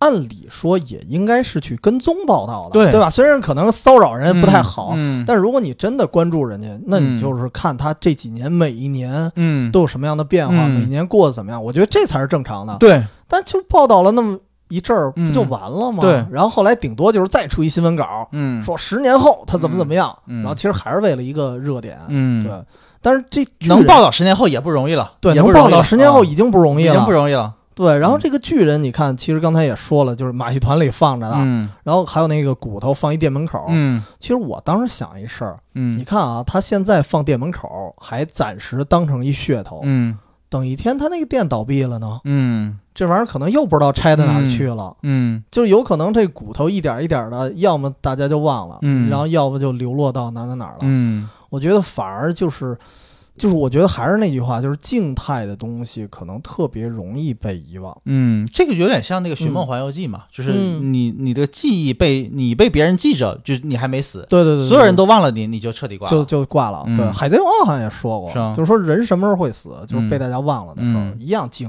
我觉得景物也是差不多那个意思。嗯然后这个是反正我当时的想法，还有一个，嗯我其实还可以对比一下《格列佛游记》。嗯你看他也是《格列佛游记》那哥们儿过来之后是活的，嗯所以他一直受到这国家的重视。嗯，因为他会萌生新的点子呀，会出一些新的事件，哦所以他一直关注度很高。嗯然后直到离开那个国家，但是这哥们儿一来，嗯 死就死了。对，啊所以其实你看，一开始大家对他的关注度跟《格列佛游记》开头的关注度，我觉得可能差不多，嗯都是很好奇，都是围着他怎怎么着的，嗯对吧？得观赏一下。然后最后的结果是不一样的，嗯就是因为人家死了吗？但是你嗯不觉得？但是，但是我是觉得这个动画可能做的还是偏。就是呃，想表达这种情绪多一点啊，但因为我我觉得正常世界啊，嗯如果飘上来巨人，可能嗯大家还是恐慌，因为在想能飘上来一个，对，有没有更多？对有没有更多？能飘上来死的，活的会不会过来找我们麻烦？对，啊然后还得先解释一下，这不是我们弄死的啊，而且而且会不会有一国家？嗯对，然后当时我记得最逗的一个评论还说呢，说这时候进击的巨人跑错地儿了。反正当然也也有好多这种想法，但是确实是就是活着的和死着的，就是静态和动态这种景物啊，嗯。或者说文化啊，还有很多东西，它它的受到的待遇是全然不同的。嗯。但是这个全然不同不是代表他自己是一什么样的东西，嗯。其实是观赏者的角度看。嗯，还有一个我想到就是说，嗯。他过来的是一个明显比我们正常人类要高大威猛、要英俊潇洒、要，有力量，同时那种雕像对，他是完全古希腊那种感觉，就是他是一个神，你可以理解为。嗯。他像是一个神一样，神话中的人物，他完全比我们高，嗯。不管从任何一个层次，精神上他层境界也比我们高，因为你看他的眼睛，啊他的那个就是他这个这个人肯定是很有学识，很很很深邃的很智慧的一个啊人，对吧？对，科学家那个反而嗯，动画里那科学家也是这么去形容嘛，对吧？所以其实他就想想表达这个作者就想表达这个意思嘛。嗯我们对待这样一个呃比我们高的一个一个存在，我们是一开始敬畏，然后说其实我们其实为什么那些人呃就是要亵渎他呢？嗯是因为完全不理解他，完全不在一个层次，哦，就是那种感觉嘛。对就像就是你不可能亵渎亵渎一个你的邻居，因为你俩完全是类似的。对，你亵渎邻居就是在亵渎你自己，嗯但是来一个比你高的这么一个人，嗯，就是一个以前那个像呃妮可基德曼演的一个片子《狗镇》吧，还是狗镇我忘了，就是他到一个小镇里，然后那些人就就欺辱他，对。就那感觉他他比他们高太多了，对，因为他本身是一个逃亡的那个嗯，那那个富商的女儿，哦对对对对对对。其实是黑社会的女儿，对对对对对，就黑社会的女儿，然后就是这样，就就你会亵渎一个，因为其实你有你嫉妒他，然后你不理解他，哦然后你想把他拉到跟你一个层次，那哦，什么呢对对对对，就是我们就亵渎你，不是你也是那啥，嗯。而而另一个例子就是，我想我也另一个很喜欢的电影是彭浩翔当年的《人间小团圆》。嗯。呃，那个电影的最后在尾声的部分，其实是讲到，就是他那个人间小团圆讲了很多家庭的秘密，嗯，然后它好像是一个单元故事吧，单元故事，就是有有个人有自己的故事嘛，嗯，但是他是确实是在在一个世界里了，对在一个世界里。然后最后最后片尾的时候，岸边香港岸边，呃，有一个搁浅的鲸鱼，哦，有一个搁浅的鲸鱼，然后大家就齐心协力，因为他是同，这就是讲到那个剧时候，就感觉这是很温馨的场，跟巨人的场景截然相反。嗯因为那个鲸鱼还是搁浅了嘛，它没死。同时呢，鲸鱼在就是在不管知识上也好，它是一个需要被人类帮助的对象。对对对大家认为它是人类低的弱者，对对对，它是动物人类低的对，所以呢，人类愿意齐心协力，团结起来去帮助它，把鲸鱼推回海里，然哦，后救回鲸鱼，是这这么一个感觉，跟嗯巨人这个完全相反。对，对，但是嗯人们面对一个比你高尚的很多的时候，人们就我想把它踩在脚下，对，而且面对高尚很多时候，人们就不可能很团结，有一个一致的想法。嗯因为有的人说，哎，我要追随巨人，我要成为一个像巨人一样的人，嗯就不一样。但面对一个鲸鱼呢，大家可能就容易团结，哦，就是这个感觉。对，就面对弱者的弱者大家嗯显得我很有神性，对吧？对吧？面对神的时候，你就就有的人是害嗯畏惧，有的人是挑战。对就因为那里头，我记得科学家好像也说过一句，嗯呃，好像是当大家跑到巨人的身上的时候，嗯然后科学家好像自言自语了一句，就是他们摆出一副好像打败了巨人的样子。嗯对，就是这种感觉。除嗯除了这以外，其实你刚才说到环境，我、嗯我在想另外一个问题，嗯它里边有一些细节，你感觉也包括了人类对这种环境的漠视。嗯，就是？就是你如果把巨人幻想成一个鲸鱼，但是如果它是已经死了的话啊，嗯就是刚才你说还没死，嗯搁浅的鲸鱼，大家可能会给它送回海里。嗯但如果它是一个巨大的鲸鱼已经死了呢，那有可能大家还是过去拍照去。哦，对，而而且因为为什么这么说啊？嗯因为里头有一个镜头，我不知道是刻意的还是怎么着的，就是有一个父亲就在那儿带着自己孩子嘛，嗯，在那儿溜达看巨人的过程中，随手就扔了一垃圾，对就在那个科学家面前，对对对对对。对就随手，你感觉特别自然，就感觉特别娴熟。嗯这镜头虽然很刻意，但是是导演想想表达点什么东西，通过对，我觉嗯得可能是对于自然啊，或者说那种大自然力量的一种漠视吧，漠视，嗯，对，也是一种漫不在乎。在我看来，它是有点。有一点虚无主义的感觉，就是嗯这个环境好坏呀，跟我没关系，跟我没关系啊。呃，你们爱咋咋整咋整，我多破坏一下呢，也不会让它更坏。嗯我保护起来呢，也没啥意义，我就随手自由自在了。他就就觉得虚这个无感，反正恶小嘛，对随便为之的那对对，种感觉，就是这感觉。所以其实这个当时那些小镇的居民给我的感觉还是挺恐怖的，嗯尤其是还还有一镜头，我其实挺害怕的。嗯他就是那巨人躺在那儿的时候，周围的老百姓围上来，嗯。然后在他的身边转，然后给了一嗯。俯视的镜头，感觉特别像巨物巨物恐惧症。嗯，然后那些人就特别像一个高点掉在地上围过来的蚂蚁，嗯。就特别特别好像在蚕食。虽然他们只是去拍照啊，嗯。但是你感觉就像你说的什么秃鹰啊、什么猎狗啊，嗯。它去蚕食这个巨人的样子。嗯。嗯，所以当时也觉得挺挺挺难受的看着。嗯对，反正我们就这个我们的解答啊，嗯就是可能偏，我觉得还是回归生活化的一个解答。我估计啊。嗯应该还有人有更高层次的解答，但 但那个就是不是我们的话题了，因为确实我们这个因为一一直聊《远方周末计划》，也是通过某一个作品回归我们的生活嘛，嗯对，也是这么一个调性，所以只能就更愿意去聊到这儿。嗯往高了聊也可以，但是这个算算了，就是已经挺高了。才华撑不住，嗯，我现在就感觉到那个大气层了啊。行吧？然后我觉得啊节目聊到这儿就进入尾声了，啊，进入尾声因为有几个我们就不聊了，嗯不是我们最有感触的，就聊不了那么多、嗯啊。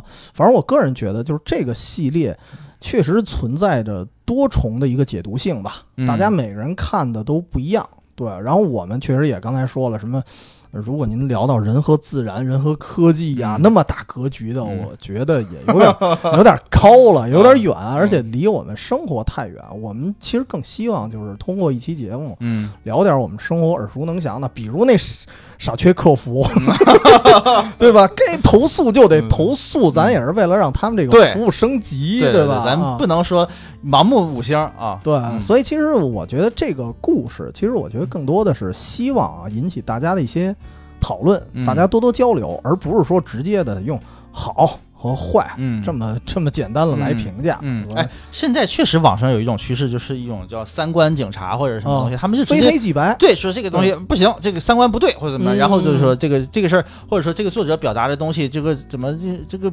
不是不普世价值或者什么怎么样，哦。或者说不不不中国特色或者怎么样，就是没必要。对。对，而且我觉得就是确确实有的时候发生了一件事，第一反应确实是三观不对，嗯。但是呢，有时候这事儿咱们知道也不一定是事实，嗯。对吧？就是让子弹先飞一会儿，嗯。然后咱再看，对。对吧？所以，呃，预告一下吧，我们这个呃未来嗯。也将从这个类似的角度去追忆一下《爱死机》的第一季，第一季哎对，第因为一季可太有意思了，因为第一季我确实是从这个反转性啊，还是说从这个故事性，包括它的甚至有些画面，我嗯。